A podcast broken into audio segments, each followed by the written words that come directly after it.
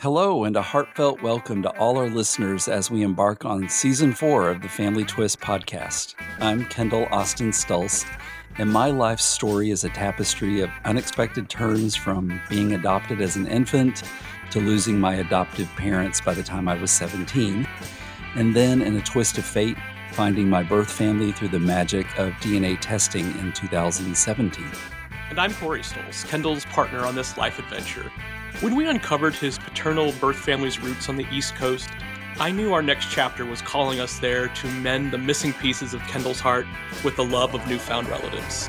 Our podcast began as a single thread, a narrative of my own, but it is woven into a vibrant quilt of stories celebrating the complexities of DNA surprises, adoption, donor conception, NPEs, not parent expected, surrogacy, and the myriad ways families come together. We've been welcomed into an incredible community with each guest sharing their own family twist. And through it all, we've found strength in each other. Thank you for letting us share our passion and these remarkable stories with you. The bonds we formed with you, our listeners, and the stories you've shared have only deepened our commitment to this journey. Family Twist isn't just a podcast, it's a celebration of the unexpected ties that bind us all. Thank you for joining us on this fantastic ride. In this episode, we continue our thought provoking conversation with Wendy Kramer, the inspiring founder of the Donor Sibling Registry. In this part, we delve deeper into the emotional aspects of donor conception, exploring the profound bond between Wendy and her son Ryan as they navigated their donor journey together. We'll also discuss the intriguing dynamics within donor families, including the unexpected discovery of half siblings through DNA testing, and the emotional impact of secrets in family life. Wendy's insights offer a unique lens into the world of donor conception, challenging us to rethink our perceptions of family and identity. So let's rejoin the discussion and uncover more about this fascinating topic.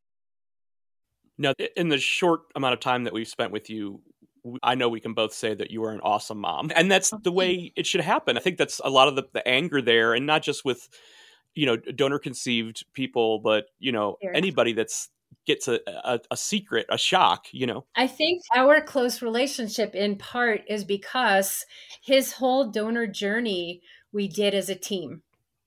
Mm-hmm. It wasn't like I'm telling him what to think about it. When he was angry, like when he was six, he was saying, I want to know who my biological father is. Like the sperm bank knows it. Mm-hmm. What if my donor wants to know me and I want to know him? The sperm bank won't let us know each other and I empowered him by having him write a letter to the sperm bank. I knew it wouldn't do anything, but I wanted him to have a sense of empowerment like you are not a victim in this. Right. So he wrote a letter, I want you to give me this information and you know, it was a pretty stern letter and I had him like address the envelope and we mailed it together, all like this empowering thing of course, they never acknowledged it or whatever, but I didn't want him to feel like a victim in this. Mm-hmm. Right. I wanted him to have some power in the situation. We had no idea that ultimately he would definitely have some power in the situation be beyond the sperm bank thank goodness but I always acknowledged and honored his frustration, his curiosity, anything he wanted to do. We talked it over and we did it as a team. You know, I've always felt that respect goes both ways. Like he needs to respect me, but I also need to respect him. And I think a lot of parents don't get that second part. It's all about children should respect their parents, but it goes both ways. And and it pays off tremendously. Absolutely. It's a great message. Yeah. I have a question. Do you know the age range of Ryan's half siblings? Yeah. So for many years, he was the oldest.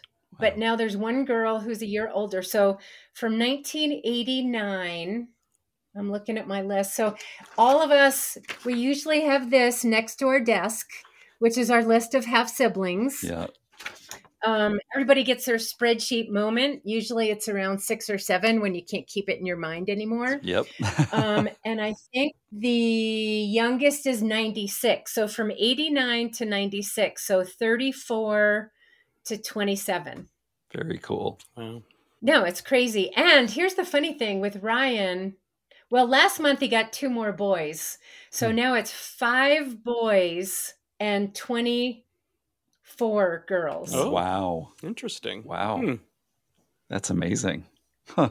Which is not like the the population. No. Like the Right. population is pretty much 50-50. Yeah. So Hmm. this one, well, up until like last month, there were it was o- like there were only three boys and all the rest were girls. Now at least we get two more boys in. So right, right. wow. it's crazy. That's It is amazing. crazy. So here's the difference too. So now, for the last five years or so, all of the new siblings had no idea they were donor conceived. Oh.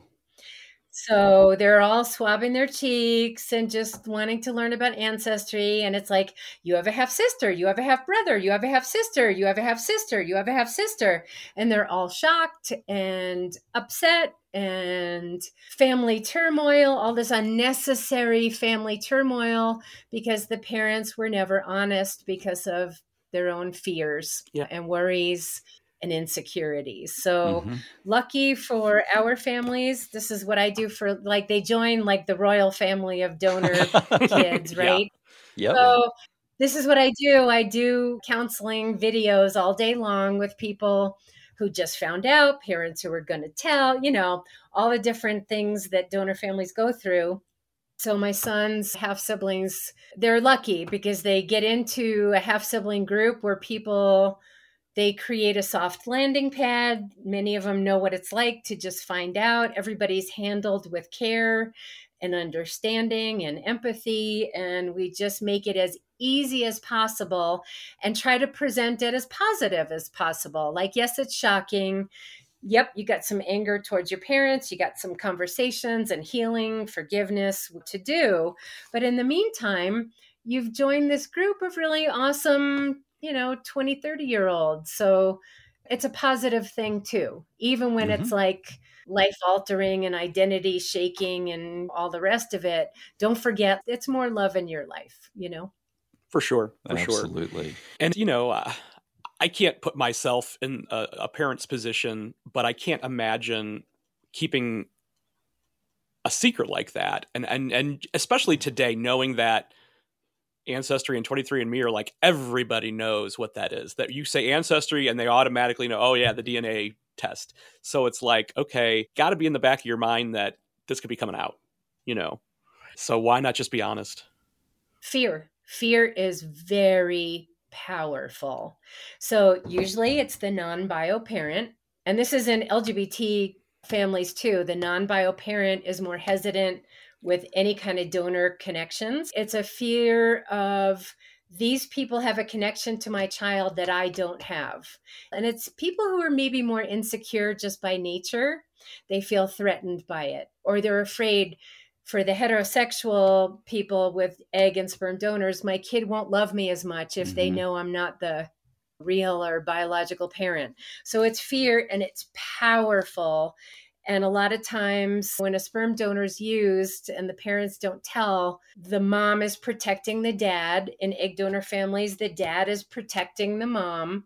So it's an unhealthy cluster of reasons, but they're very powerful in keeping the truth from a child. And in my personal opinion, and I don't say this to people when I'm doing counseling, I think it's really selfish, right? Because it's putting your own needs and your own fears in front of what's best for your child.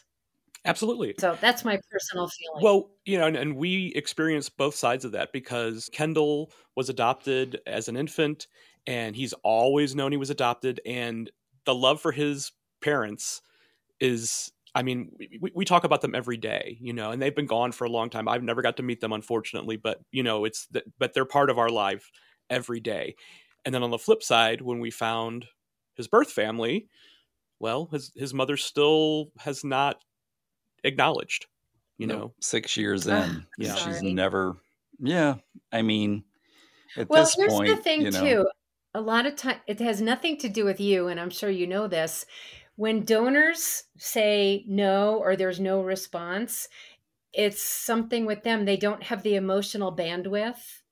They're not at a good place in life. They're embarrassed about where they're at in life. They have mental struggles. They have physical struggles. So it's not you per se, it's what she's got going on. hmm I, I, it does it doesn't make it less painful though no, no, it's true. It's, I, I try to be adult about it.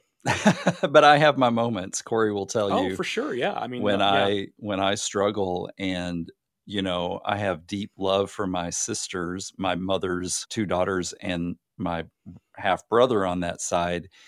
But it's difficult for me to relate to them at some level because of this disconnect between, you know, I don't have a relationship with our mother. And um, I joked with my sisters a long time ago and said, if one more person tells me how wonderful she is, I'm going to throw up. Like, I don't need to hear that anymore. You know what I mean? It's like, to me, she has a lot to prove, you know? Yeah. And, um, and, and I'm, she probably is a, a good person, but it's just, it's an awkward, unfair position. Do you know why she can't? Do you know why? We've never been given a, a full answer. You know, No. we think it might have something to do with the gay thing. You know, or it's so buried that like you know, even though it got dug up a little bit, it's like she's reburied it. You know. Yeah.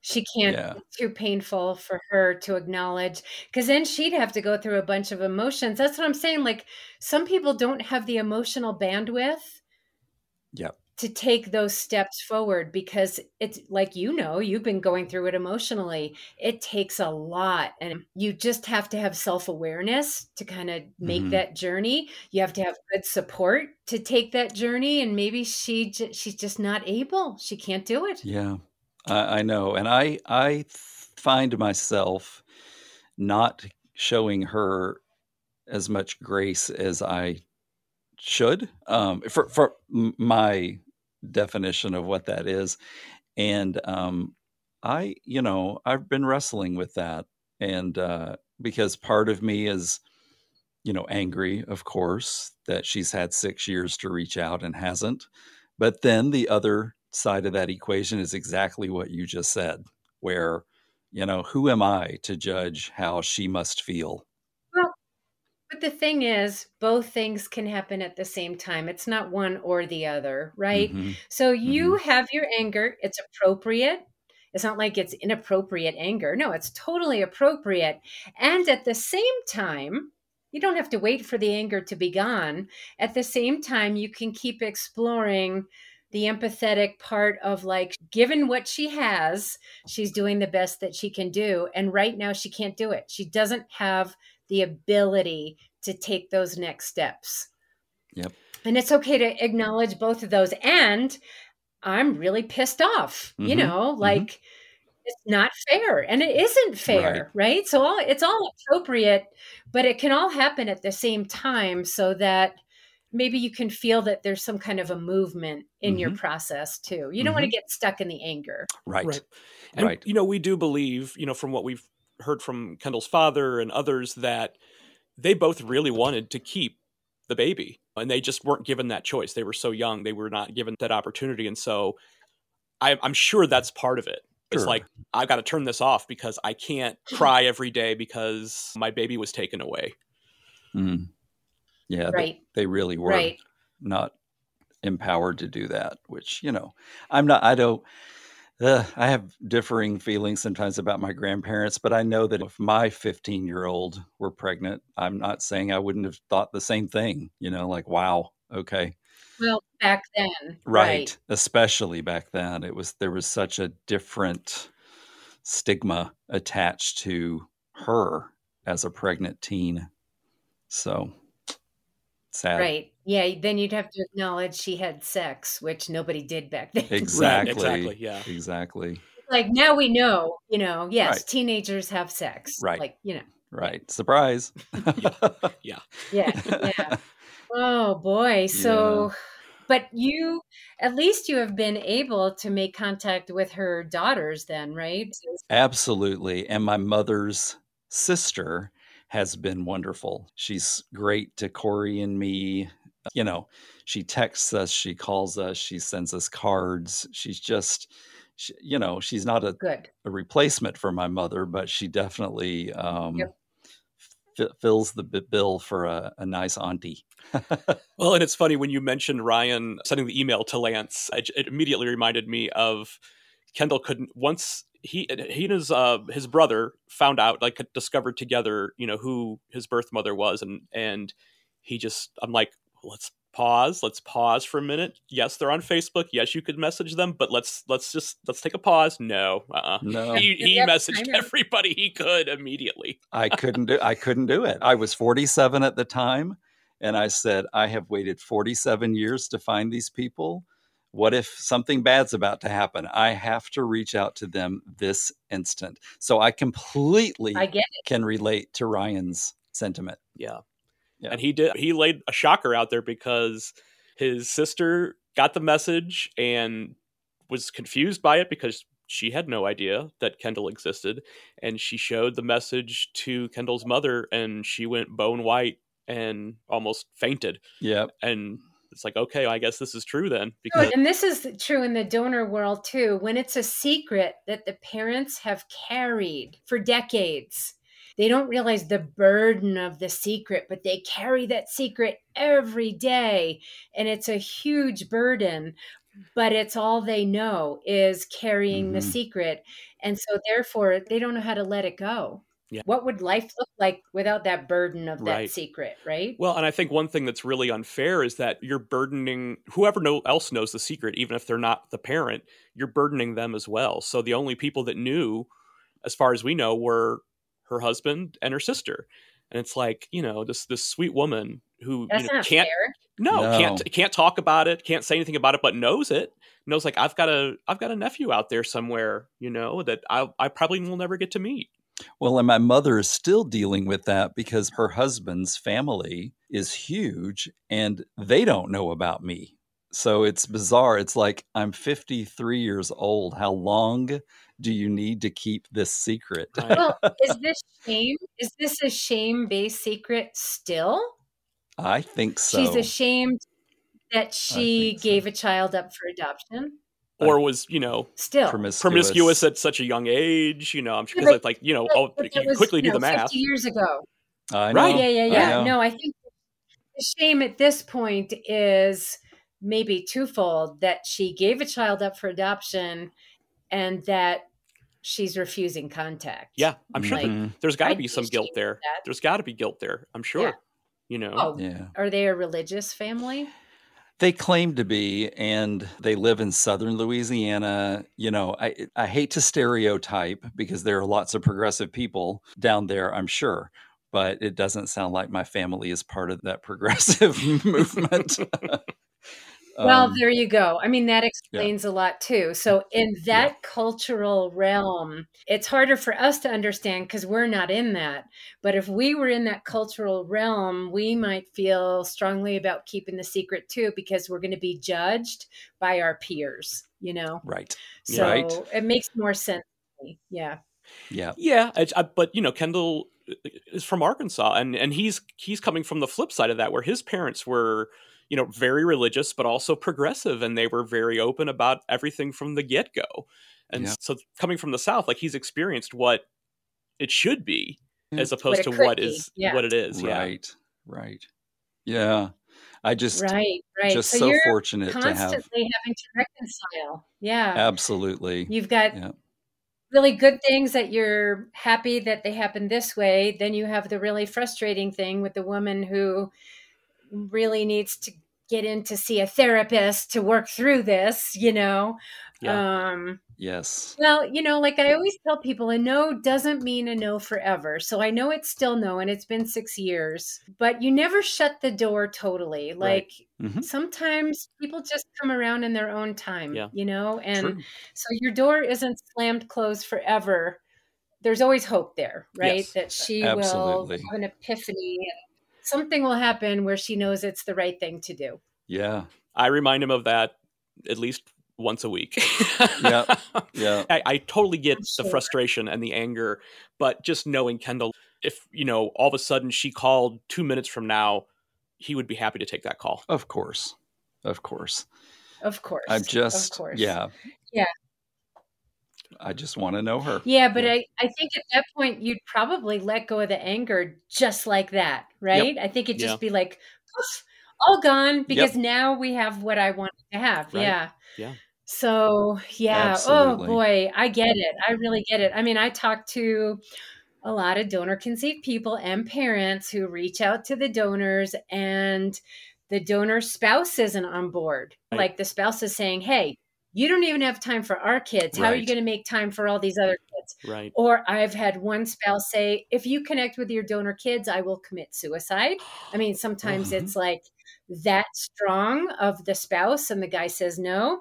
There's the shame of being a donor. Mm-hmm. I sold my sperm and I'm ashamed of that. And I'm embarrassed if the world knew about that. Mm-hmm. So it's very parallel here in that embarrassment and shame and what other people will think or demands that they make on you are all pushing you into keeping a secret, mm-hmm, right? Yes. And what that secret does is hurt another human being right mm-hmm. because you can't be there in the way that you should be for another human that you helped to create mm-hmm. absolutely absolutely mm-hmm. i'm sure there are a lot of spouses out there that don't have any idea that their husband donated because it's like oh i did that back in oh, college and I am not gonna are. and you know again so that and that's not right either you know to keep that secret. Oh because, well, secrecy implies shame, right? Right. So Absolutely. They're saying that there's something to be ashamed of. Well, yeah, you sold your sperm, but you helped, you know, like I wouldn't have my son if somebody hadn't right. sold their sperm, you know. But I think some guys are ashamed that they did that, that they actually created many human beings in the world that they have no responsibility for. And that doesn't feel right to them. Yeah.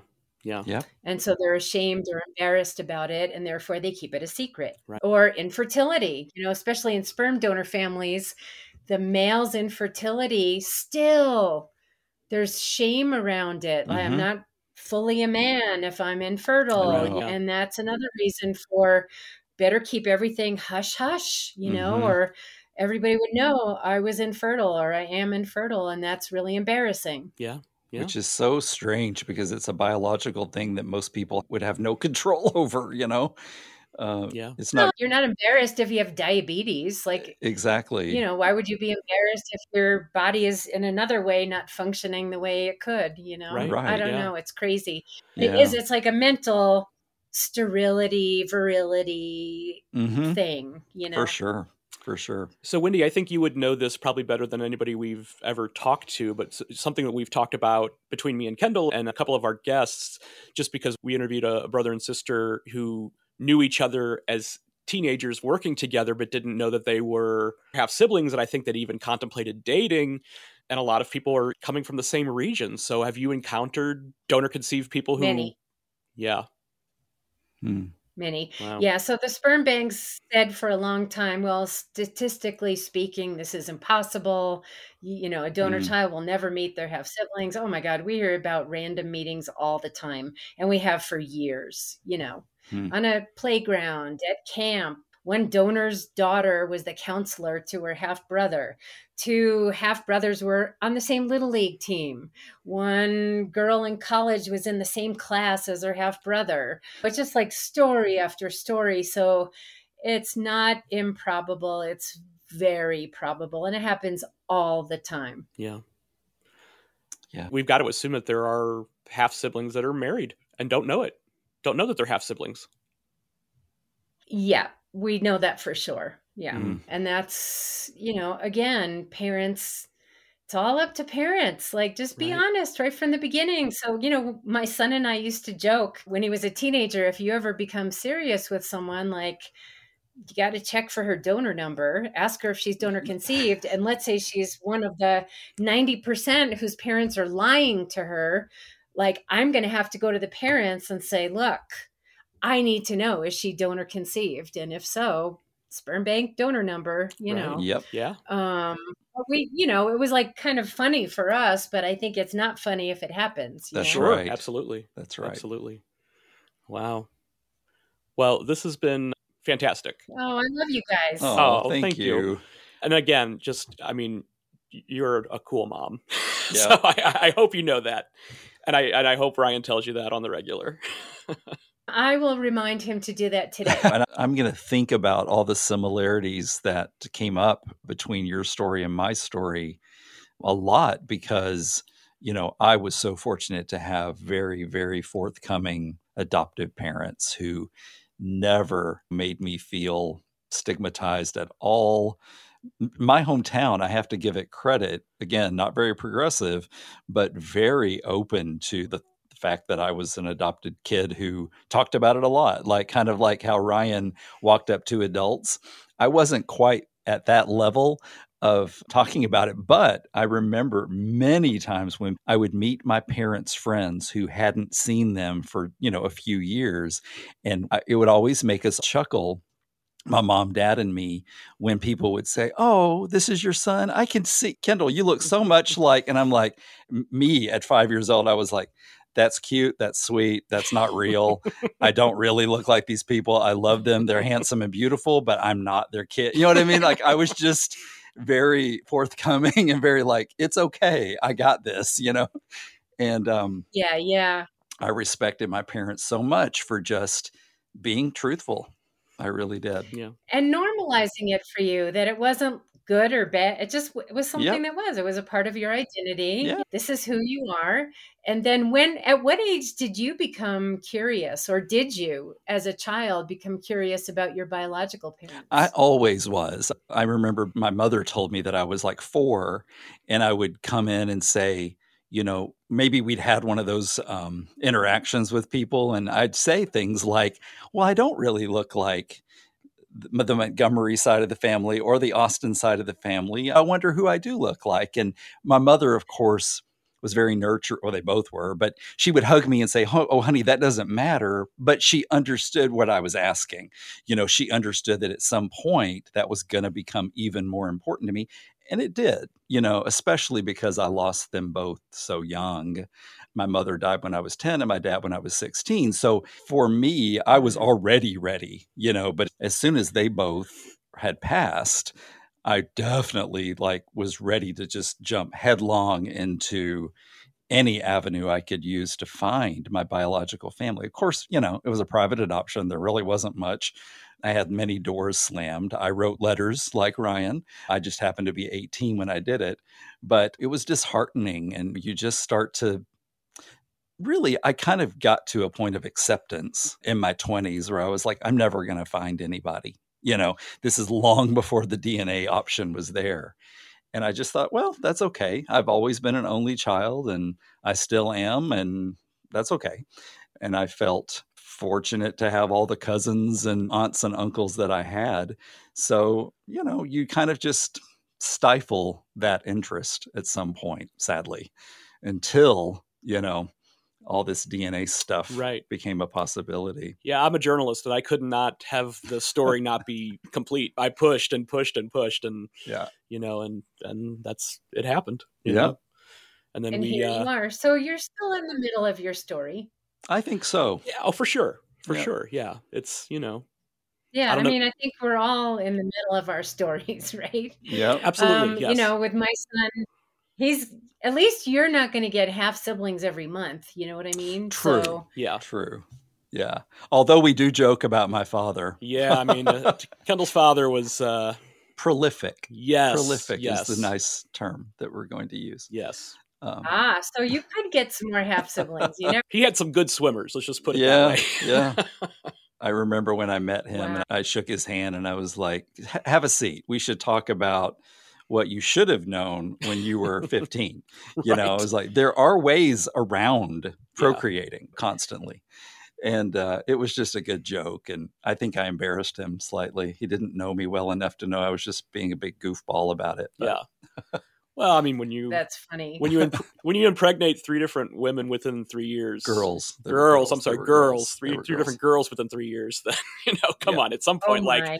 When is the light bulb gonna click on? no, we bo- we we three boys from three different girls are 19 months is all that separates me from the younger. my. Oh Yep. my. Holy Yep, cow. I know. Yeah. Wow. Well, God love him. That's a story. yes, Yep. yes. And now you know why we're doing this podcast. it's it's. I, I- Have to- you written a book? originally this was going to be a book and then um you know we we encountered a couple of situations where I was like oh, well maybe maybe not Right what now. about a podcast? Yeah. Now we're back to yes, we're, we're the, the book is coming. the book is coming for sure Yeah. because it's it's a wild story, and uh, as you said, we're still in the middle of it. Yeah, so, because exactly, you've got the breadth and the depth, right? So Mhm. right, yes. lots of different things, lots of relationships, and Oh, yeah. And we've learned so much and met so many wonderful people through this podcast. And like, it's a free therapy session for us, you know, every time we interview somebody It too, which is. is which is great.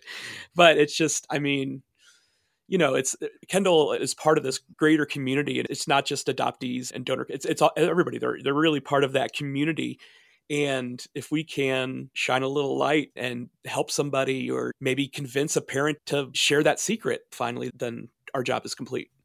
Absolutely. Well, and it's also just the more you talk about it, then these kind of things are in the zeitgeist, right? Right, It's yes. not like weird or unusual or hard to talk about. Just your family. It's just the way your family was created, which is a little bit different than the majority of other people. Right. You know, same with us and same with donor families. It's just a family. Like we're all trying to figure it out. Right. Um, what are we to each other and do we want to see each other all the time and you know it's like that with any family right the people that you bond with or the people that you have more in common with or similar interests or whatever just because you're genetically related doesn't mean you're going to bond so we're all like Right. figuring out what is family to us right Yeah. sometimes family is people who we're not biologically related to and sometimes it is, you know, Mhm. especially in the LGBT community. I hear DNA doesn't make a family. Mhm. Well, sure, it does. Of course, it does. Yes. Right.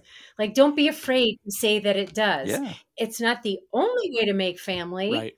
But don't dismiss or negate that that is valid for donor conceived people. It matters. Mhm. Absolutely. Absolutely. So don't be afraid of it. It's okay. It doesn't mean the non bio mom or dad isn't the mom or dad. All these ideas can coexist at once, right? So there are many ways to make a family. And you know who doesn't want a bigger family right? You mm-hmm. know i mean we moved to san francisco and we created a chosen family out there because we didn't have any we i actually did have a cousin out there but otherwise we created a family out there. And you know so we've got both sides of it. You know i've got my bio family. Now we're living in new england we've got kendall's bio family. And it's you know there's there's nothing wrong with having a huge family That's the whole thing. It's not like there's only a certain amount of love that I have, and then that's going to get used up. It's like, no, if you have three family members, there's enough love. And if you have 50 or 100 family members, still enough love to go around. And, you know, exactly it's just yeah it's not a finite thing just you know expanding family is makes life interesting Right. So, Wendy, can you tell my mom that it's okay that we have five dogs because we have enough love for all of them because she thinks we're crazy? i have three so i get it it's just Yeah. me one person and three you guys are two guys and five, Five. And two I, cats. I totally and two get it cats. and two cats. it's the only time it's hard is when i have three dogs and two hands Yep. yeah. So Mhm. you have to, if you're petting them all at once, you got to keep moving so Oh, yeah. everybody gets a pet. For That's sure. the only challenging thing. Well, this has been delightful. Thank you so much for what you do and for sharing your story. And if Ryan's open to it, we'd love to have him on at some point. You know, that would be great. Yeah. Oh, yeah, he would do it. Very cool. Because he has such an interesting take, being the first who found. Yeah. You know. I mean, just the, the way you've described him, I really want to pick his brain. the journalist in me is always very inquisitive about, you know, um, interesting people. I will. uh I'll shoot him an email today. Awesome. And, uh, yeah, I don't. You know, he's super busy and everything, so Sure. I I'm very picky with the things that I say because I know he. It's hard for him to say no to me. you Yep. know? Yep. So I'm very careful with the things that I um, request from him. You know? Sure. That's a good mom too. because I do. I'm I'm so happy. Well, it's good. You're doing something good for yourselves, and you know, for people at large to uh, learn new things and different ways of thinking about these things that might benefit them and their kids. And yeah, it's all good. Yeah. Oh, oh, yeah. all right. Well, take care, you guys. Thanks so Thank much. you. you. Thank you. As we conclude the second part of our series with Wendy Kramer, I want to extend a heartfelt thank you to Wendy for her invaluable contributions to our understanding of the donor conception world. Our discussion has taken us through the complex emotions of donor conceived individuals and their families, highlighting the importance of openness, honesty, and respect in these unique family dynamics. Wendy's experiences and the stories shared by our community underscore the diverse ways families are created and connected. Thank you, Wendy, for your dedication to supporting these families and for sharing your wisdom. To our listeners, we hope this conversation has opened your eyes to new perspectives on family and identity. The Family Twist podcast features original music by Cosmic Afterthoughts and is presented by Savoir Faire Marketing Communications.